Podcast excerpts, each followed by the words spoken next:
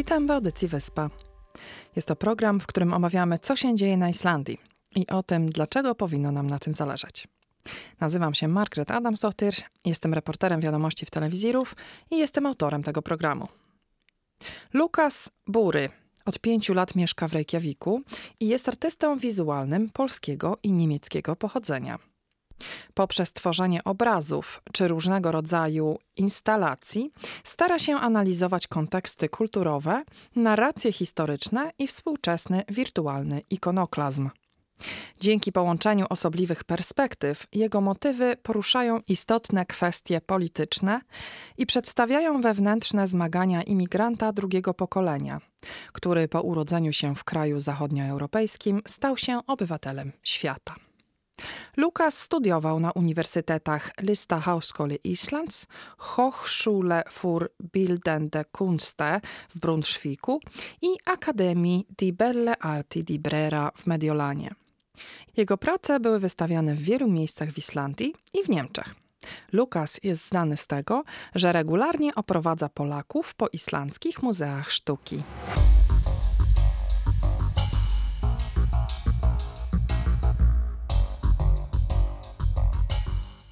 Witam Cię serdecznie. Dzień dobry. Chciałabym zapytać Cię najpierw o Twoje pochodzenie, bo jesteś artystą mieszkającym na Islandii, ale otwarcie mówisz, że jesteś, masz korzenie polskie i niemieckie. Także chciałabym zapytać Cię o to, jak, jak odnajdujesz się będąc takim człowiekiem, który ma wiele korzeni.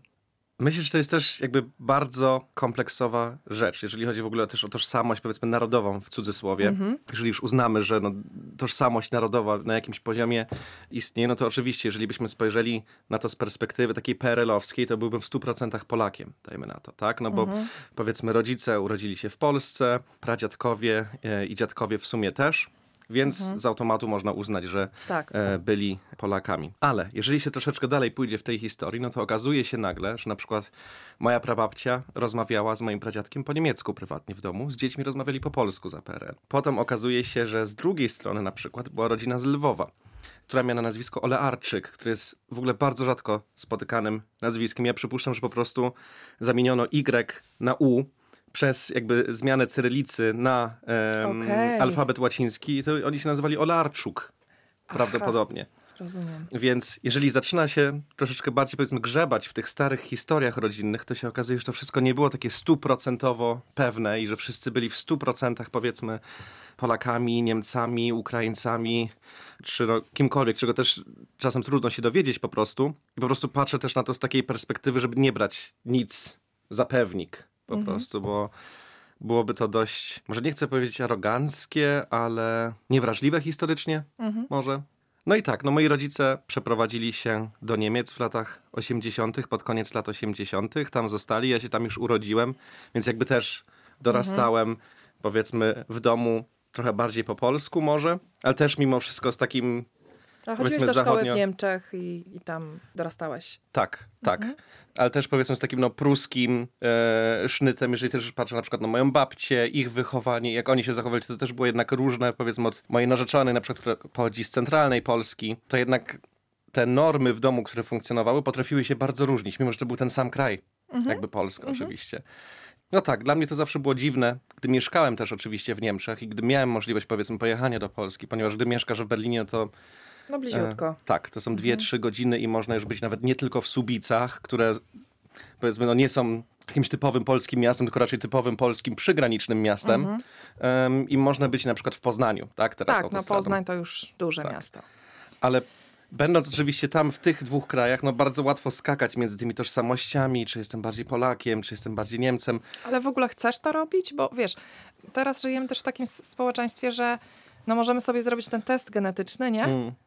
I dowiedzieć się jakichś rzeczy, których się nawet nie spodziewaliśmy, tak? Że mm. jestem w jednej ósmej na przykład, nie wiem, Szwedką albo mm. Niemką, albo nie wiem, kimkolwiek. I nawet moi rodzice mogli tego nie wiedzieć, mm. prawda? Czy, także czy, mm. czy to ma znaczenie? Jak myślisz? Myślę, że nie do końca, ponieważ ja na to bardziej patrzę przez taki pryzmat performowania nawet, tak? No, dużo się mówi na przykład o performowaniu ról płciowych, tak? Mm-hmm. I ja myślę, że tak samo można performować jakiekolwiek role społeczne i tak samo można performować jakieś narodowe role społeczne, tak? Czyli jeżeli osoba dwujęzyczna, e, myślę, że będzie się inaczej zachowywać na przykład w środowisku imigranckim, tak? Czyli swojej rodziny, bliższego otoczenia, znajomych tych rodziców, mhm. czyli w moim przypadku tego polskiego otoczenia, a inaczej bym się zachowywał na przykład w szkole, wśród swoich niemieckich rówieśników. No performowałbym tam inne role społeczne. No to ja tak? to kompletnie rozumiem, bo ja mieszkam od Is- na Islandii od ponad dwudziestu lat i jakby no, fakt y, mówienia w języku już tak bardzo dobrze, to jednak sprawia, że inaczej się zachowujesz. Zgadzam się z tym, że inaczej wygląda jakby moja osobowość z moimi islandzkimi mhm. przyjaciółkami niż na przykład w moim domu w Polsce, nie? W takim razie, jak to się stało, że trafiłeś tu na Islandię? Islandia też jeszcze kończąc w ogóle to ostatnie pytanie lub jego końcówkę, przedostatnie, pozwoliła mi się też trochę z tego wyzwolić, tak? Że już przestałem myśleć, czy no tutaj muszę operować troszeczkę bardziej jako Polak, czy tutaj muszę operować troszeczkę bardziej jako Niemiec, tylko no wyprowadzam się do nowego kraju i jest jakby nowa karta, tak? Nowy rozdział w życiu. Tak, tak. Mhm.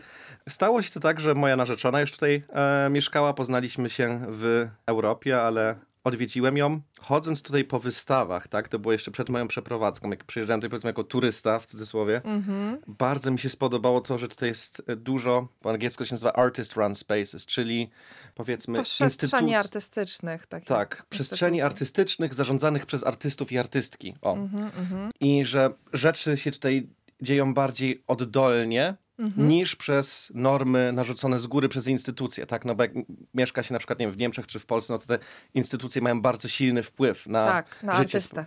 Mhm. na życie społeczne, ale też na życie artystyczne mhm, ogólnie. Wszystko mhm. jest mega e, zinstytucjonalizowane i mega zbiurokratyzowane. Okay. I to, że była tutaj właśnie ta oddolna energia, wydawało mi się bardzo ciekawe. Postanowiłem zaaplikować na... Uniwersytet Artystyczny. Dostałem się, co w ogóle też było śmieszną historią, bo na początku się nie dostałem, ale dzwoniłem do biura dwa razy i musiałem być chyba tak natrętny, że Edda Kristin, którą przy okazji pozdrawiam, porozmawiała z Brindis, czy jednak mnie nie chcą zaprosić na ten wywiad. Zaprosili mnie, dostałem się i tak odnalazłem się na Islandii. Mhm. I skończyłeś już tą szkołę, tak? Tak, w dwa tysiące dwudziestym. Mhm. Opowiedz nam o twojej sztuce. Jesteś artystą wizualnym. Co to tak naprawdę znaczy? Jakie techniki mieszasz i co chcesz przekazać w swojej sztuce? Wiem, że to jest trudne pytanie, ale dla kogoś, kto może nie, nie zna się na sztuce, jakbyś hmm. opowiedział to w prostych słowach, na czym polega twoja sztuka? Zaczynając od sztuk wizualnych, to powiedziałbym, że będą to wszelkie wyrazy artystyczne, które mają do czynienia z widzeniem, tak? I z jakąś perspektywą, która oczywiście jest moją perspektywą, ale, ale może też być perspektywą, która może zostać zobaczona przez widza, dajmy na to, tak? Mhm. I powiedziałbym, że jest to działanie z obrazem albo z obiektem, czyli coś, co może zostać zobaczone. Używam akurat tego określenia, ponieważ nie chcę ograniczać się tylko na przykład do malarstwa, czy do fotografii, mhm. czy do powiedzmy sztuki wideo, ale też na przykład może być tak, że będę chciał stworzyć rzeźbę za, dajmy na to, miesiąc, tak? Bo następna wystawa, którą robię w Kolonii, akurat tam będę przedstawiał rzeźbę. Więc jest to po prostu kwestia nieograniczania się co do pewnego medium, ale raczej możliwość operowania w dużej ilości. Czyli łączenie różnych technik, różnych mediów. Tak. Mniej więcej okay, tak. Okay. A w mojej sztuce no, głównie zajmuję się malarstwem, chociaż ostatnio mam trochę ciężki czas z nim. Właśnie tak jak wspomniałem, robię teraz rzeźbę. Ostatnia praca, do której zaraz wrócimy w ogóle, była też ready-made'em, można powiedzieć, albo fotografią znalezioną w internecie, która została wydrukowana i było to też no, bardzo uwalniające, tak, żeby odejść od tego czystego malarstwa i zająć się też e, trochę innymi wyrazami artystycznymi, ale... W ostatnich latach głównie zajmowałem się właśnie też tymi pytaniami tożsamości, tak, o których przed chwilą mówiliśmy. Mhm, tak. Więc no, kim jestem, gdzie jestem, jak to wszystko wpływa też na to, kim się czuję, jak się czuję. Czyli jednak ta kwestia wraca do ciebie w twojej sztuce. Kim jestem, jak się czuję. Tak, jak najbardziej, ponieważ no, no, od młodego wieku nie mogą tego nigdy w jasny sposób zdefiniować. Jeżeli nie da się czegoś zdefiniować, no to Drąży myślę, że się. zawsze będzie się drążyć ten temat i starać odnaleźć no, definicję tego albo jakiś sposób, w jaki można by to było skategoryzować w swojej głowie. Tak? No mhm. i wiem, że jest to niemożliwe, ale może dlatego też jest to tak ciekawe. Zanim zaczęliśmy naszą rozmowę, opowiedziałeś mi właśnie o tym twoim dziele, które stało się kontrowersyjne. Gdybyś mógł opowiedzieć o tym przypadku. Tak, jest to wystawa, która nadal trwa, w cudzysłowie w sumie, w galerii Skilty na e, Dugu Vogur e, w Reykjaviku. Jest to galeria prowadzona przez Birgira i Sigrun, którzy też prywatnie są małżeństwem. Birgir jest e, malarzem i też uczył mnie na uczelni, a Sigrun jest e, graphic designer, czyli Sigrun jest e, graficzką. Zaprosili mnie, żeby wykonać jedną z dwóch wystaw w tym roku, ponieważ tam się odbywają zawsze dwie wystawy. Jedna jest w najkrótszy dzień roku, a druga jest w najdłuższy dzień roku. Okay. Czyli ja otwierałem dwudziestego pierwszego czerwca na najdłuższy dzień roku dwa tysiące dwudziestego trzeciego mhm. i wykonałem pracę, która była zdjęciem papierosów marki Jean Link. Nie wiem, czy niektórzy ze słuchaczy no ja i słuchaczek... nie znam, nie widziałam nigdy. Kojarzą te papierosy. No, były to papierosy bardzo często szmuglowane w ogóle. Tak? Historia tych papierosów jest taka, że to była marka, która kiedyś funkcjonowała w Chinach, potem e, fabryka z Petersburga wykupiła prawa do tej marki, zaczęli je produkować, no i haczyk jest taki, że one nigdy nie były produkowane na rynek rosyjski, wewnątrz rosyjski, mhm. tylko były produkowane w Kaliningradzie, a potem przyjeżdżali po nie ludzie z krajów, które znajdują się na zachód od Kaliningradu, od Królewca. No i szmuglowali je po prostu, tak? Okay. To była marka stworzona na szmugiel. Były nawet pewne naciski ze strony Unii Europejskiej na Rosję i to jeszcze było przed wojną. No oczywiście Rosja w taki typowy sposób umywała ręce, mówiąc, nie no, w sumie my produkujemy te papierosy legalnie, kto się kupuje na terenie Rosji, no co my możemy zrobić, tak? No mm-hmm. przecież my nie wiemy, czy tam dochodzi do szmuglu, tak? Jeżeli my tego nie znajdujemy, oczywiście będąc bardzo cynicznym i wiedząc, co jest na rzeczy. No i tak się też złożyło, że u mnie w rodzinie niektóre osoby zajmowały się szmuglem tych papierosów, więc też no, widziałem je czasem w domu i było one jak, jakoś tam obecne niestety w moim życiu. No i postanowiłem je przedstawić na tej fotografii i wywiesić to. Oczywiście dla mnie głównym pytaniem w tym wszystkim było to, że no, z jednej strony nie wolno robić reklam papierosów mhm. na Islandii i było to pytanie definicji sztuki, tak? Czy Aha. jakby definicja sztuki jest w stanie powiedzmy pobić prawo pod tym względem, które no zakazuje oczywiście przedstawiania tego typu rzeczy w przestrzeni publicznej. No i kto ma rację tak naprawdę, mm-hmm. tak? Czy sztuka może wszystko, czy jednak prawo w tym przypadku powinno jakby górować na tym? Ja myślę, że sztuka mimo wszystko powinna mieć prawo być przedstawiana i być niecenzurowana. No i tak, wystawiliśmy to. Praca ma tytuł Cigaretten nach Berlin. Jest to piosenka Janusza Rywińskiego z Tygrysów Europy, w której Aha. sentymentalnie śpiewa o właśnie szmuglowaniu papierosów do Berlina na początku lat dziewięćdziesiątych. No i tak sobie ta praca stała, aż um, jakieś dwa tygodnie temu ktoś z islandzkiego sanepidu, tak chyba to tak, można było tak, nazwać, tak, tak, tak. przechodził, zauważył tę pracę, zadzwonił dzwonkiem do Birgira. No i spytał się, o co w tym wszystkim chodzi. Dlaczego tu wiszą papierosy? Tak. Birgir oczywiście wytłumaczył, że jest to galeria, że jest to dzieło sztuki, że to nie ma nic do czynienia z reklamą. No niemniej otrzymaliśmy pismo e, ze strony okay. islandzkiego sanepidu nakazujące ściągnięcie tej pracy. No i teraz będzie reakcja z naszej strony, ponieważ e, mamy jeszcze trochę czasu. Póki co to bardzo śmiesznie wygląda. Zapraszam w ogóle wszystkich, żeby tam pojechać na ten Dugu Vogur czterdzieści trzy. To jest tam od strony Sorpy. Birgir zakrył to po prostu jakąś płatą plastikową. Czyli ta, ta praca wisiała w witrynie tak jakby. Nie, na zewnątrz, na ścianie. To jest taka, Aha, taki metalowy... Aha, na zewnątrz, na ścianie. Okej. Okay. Wydrukowana na jakiejś metalowej płycie. Na metalowej płycie, dokładnie. Mhm. Wydrukowana praca, która wisi na przy drzwiach wejściowych. Zastanawiamy się, co robić i w niedzielę też zapraszam wszystkich do śledzenia mojego profilu albo moich profili w social mediach. Tam dokładnie będziemy ogłaszać, o której odbędzie się jakby event i nasza osobista reakcja na to pismo. Jeżeli chodzi o twoją wystawę w Kolonii, mówisz, że przygotowujesz się do niej. W jakim muzeum się ona odbędzie i... co to będzie? Przestrzeń nazywa się Art R M X E V. To jest niemiecki Kunstverein, tak? No, Kunstvereiny to też jest, powiedzmy, rodzaj instytucji artystycznych funkcjonujących w Niemczech. To jest może trochę podobne do Living Art Museum tutaj w, tak, w, Reykjaviku. w Reykjaviku. Tak, tam zostaliśmy zaproszeni przez Christophera Gerberdinga, niemieckiego kuratora, z którym też studiowałem e, swoją drogą w Niemczech. No i też prywatnie się przyjaźnimy, żeby zrobić wystawę razem z trzema innymi islandzkimi artystkami. Będą to Claire Pogam, Berglintjona Hlinstotir i Magnusdottir. I właśnie na początku listopada jedziemy tam, żeby pokazać nasze prace. Wernisaż odbędzie się podczas e, nocy muzeów. W Kolonii będzie to czwartego listopada, także jeżeli ktoś akurat będzie w okolicach, to też zapraszam na odwiedziny. Ja przedstawię właśnie rzeźbę. Chyba pierwszy raz w życiu robię rzeźbę. Jest to też ready-made. Ready-made um, to jest taki rodzaj pracy, w której bierzemy gotowe obiekty, które mogą być też obiektami codziennego użytku bardzo często i stawiamy je w przestrzeni artystycznej i one przez to nabierają Taką zupełnie... Łopata dysza. Dokładnie. Dokładnie, okay. Właśnie to. I one nabierają przez to nowego kontekstu i można na nie spojrzeć z innej strony. Więc u mnie będzie to gotowe, sztuczne drzewo, gotowy, sztuczny dom, na którym będą wisieć choinki, e, wunderbaumy. Jest to dla mnie też praca... No mamy oczywiście zestawienie. Z jednej strony mamy dąb, czyli drzewo, które znamy też z mitologii, głównie germańskiej, które jest znakiem ostoi, zakorzenienia, które też było przedstawiane przez malarzy jak Kaspar David Friedrich w przeszłości. A z drugiej strony mamy wunderbaumy, czyli no produkt drzewa oczywiście, tak?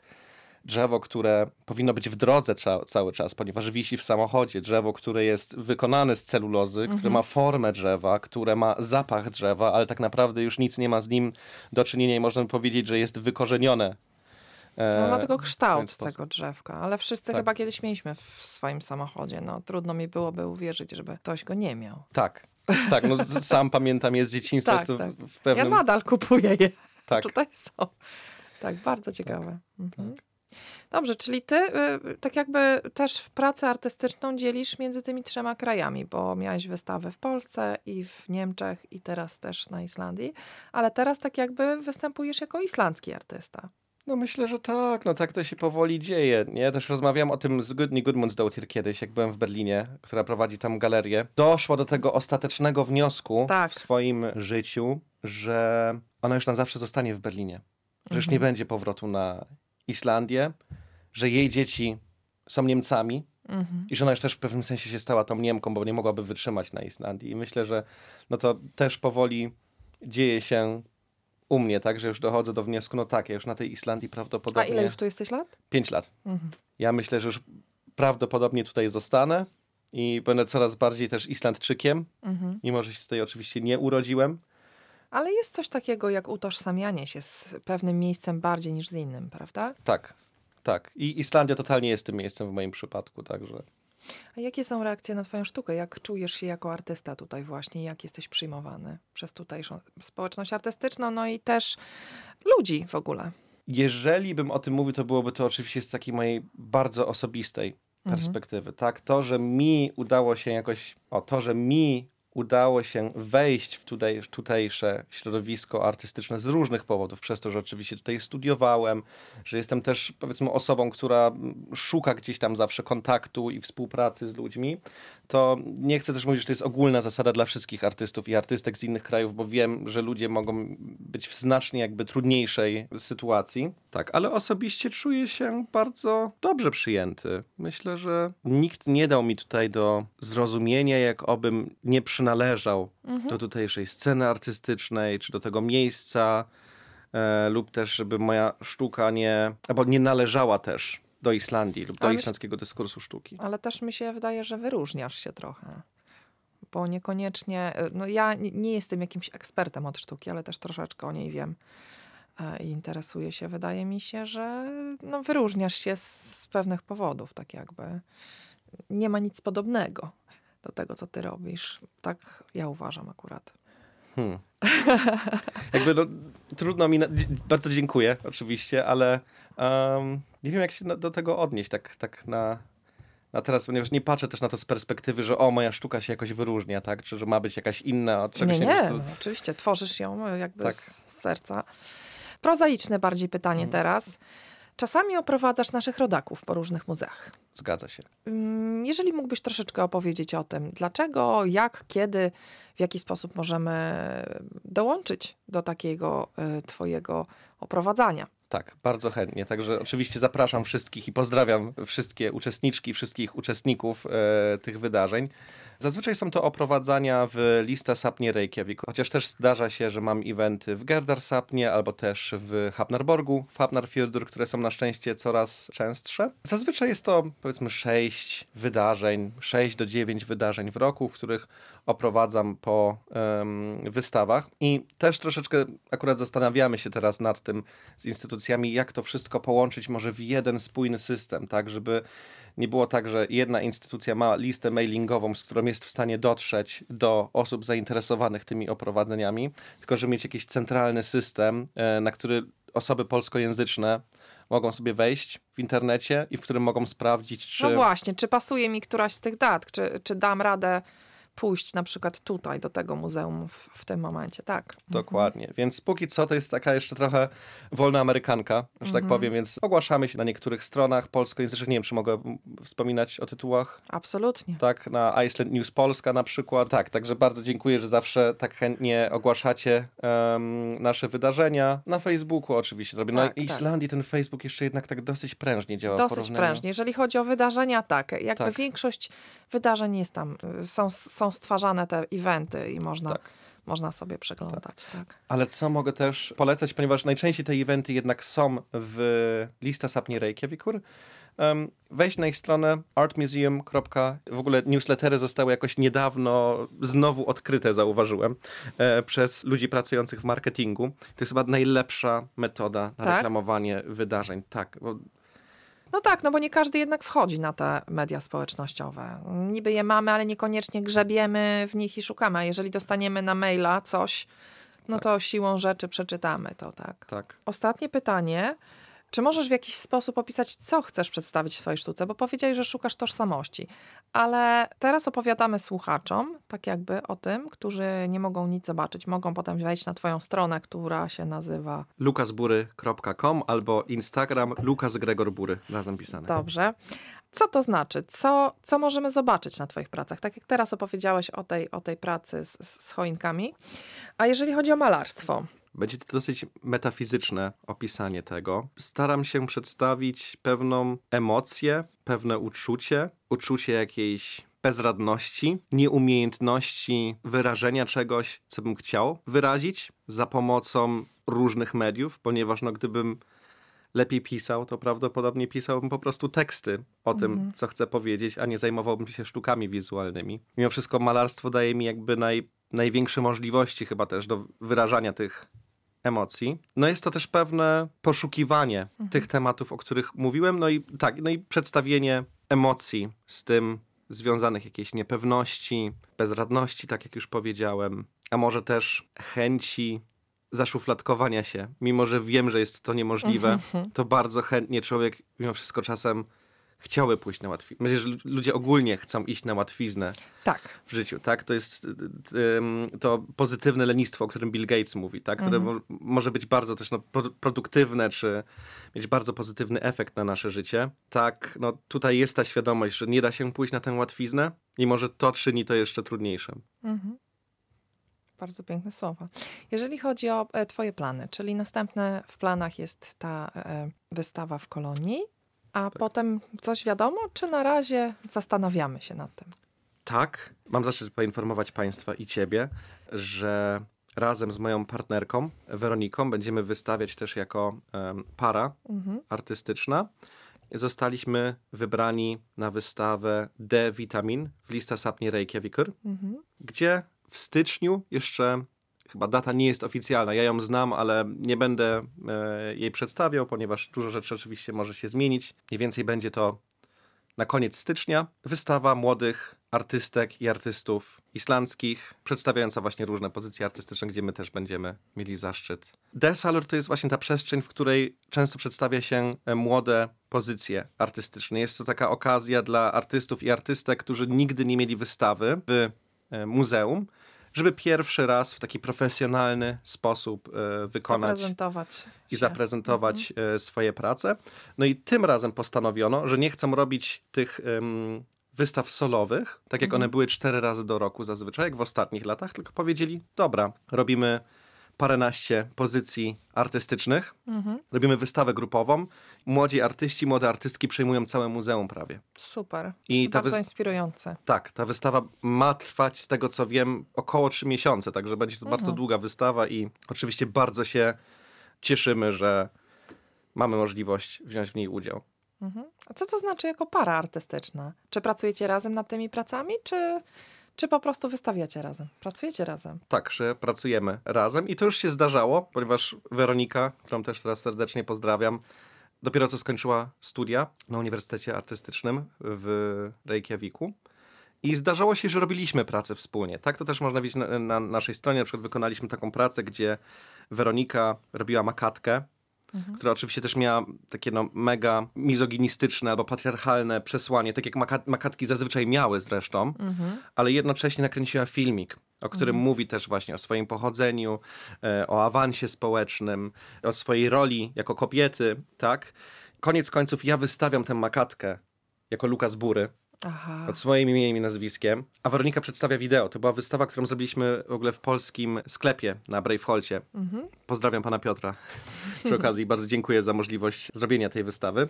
Jeszcze zresztą wisi tam moja praca, także wszystkie osoby, które robią tam czasem e, zakupy. Poważnie? Ja tam ciągle chodzę. Gdzie ona wisi? Minimarket. U góry są takie kolorowe ściany, czerwone i zielone. Aha. To u góry wisi jeden obraz. Jedna martwa natura. Obok, nad kiełbasami, nad, nad wędlinami. I okay. to jest... I to jest to. To jest moja praca, tak, którą okay. podar- podarowałem pod koniec wystawy. No i tam właśnie też przedstawiliśmy tę pracę wideo i tę makatkę. No i też jak pracujemy nad naszymi solowymi projektami, no to bardzo często jest tak, bo niemalże zawsze jest tak, że Weronika jest e, zainwolwowana w tworzenie moich prac mhm. do pewnego poziomu. Oczywiście nie trzyma pędzla, ale no to też nie musi być trzymanie pędzla. I tak samo ja jestem zainwolwowany w jej pracę, czyli na przykład no, jeżeli kręcimy pracę wideo, no to zazwyczaj ja stałem za kamerą, Beka bierze, na przykład ona musiała wejść w kadr, tak? Tak, I, tak. Więc było to dla nas też naturalnym krokiem, żeby wypróbować coś wspólnie. No i bardzo fajnie, że przy pierwszej aplikacji, którą w ogóle razem wysłaliśmy do jakiejś do bardzo poważnej instytucji, tak. że to zostało tak cieple przyjęte i powiedzieli, dobra, róbcie. Chętnie to Super. Zobaczymy. Wspaniale, także życzę powodzenia zarówno na tej wystawie teraz na jesieni, jak i tej kolejnej. I bardzo dziękuję za przyjście do studia. Również bardzo dziękuję za zaproszenie i pozdrawiam wszystkie słuchaczki i wszystkich słuchaczy.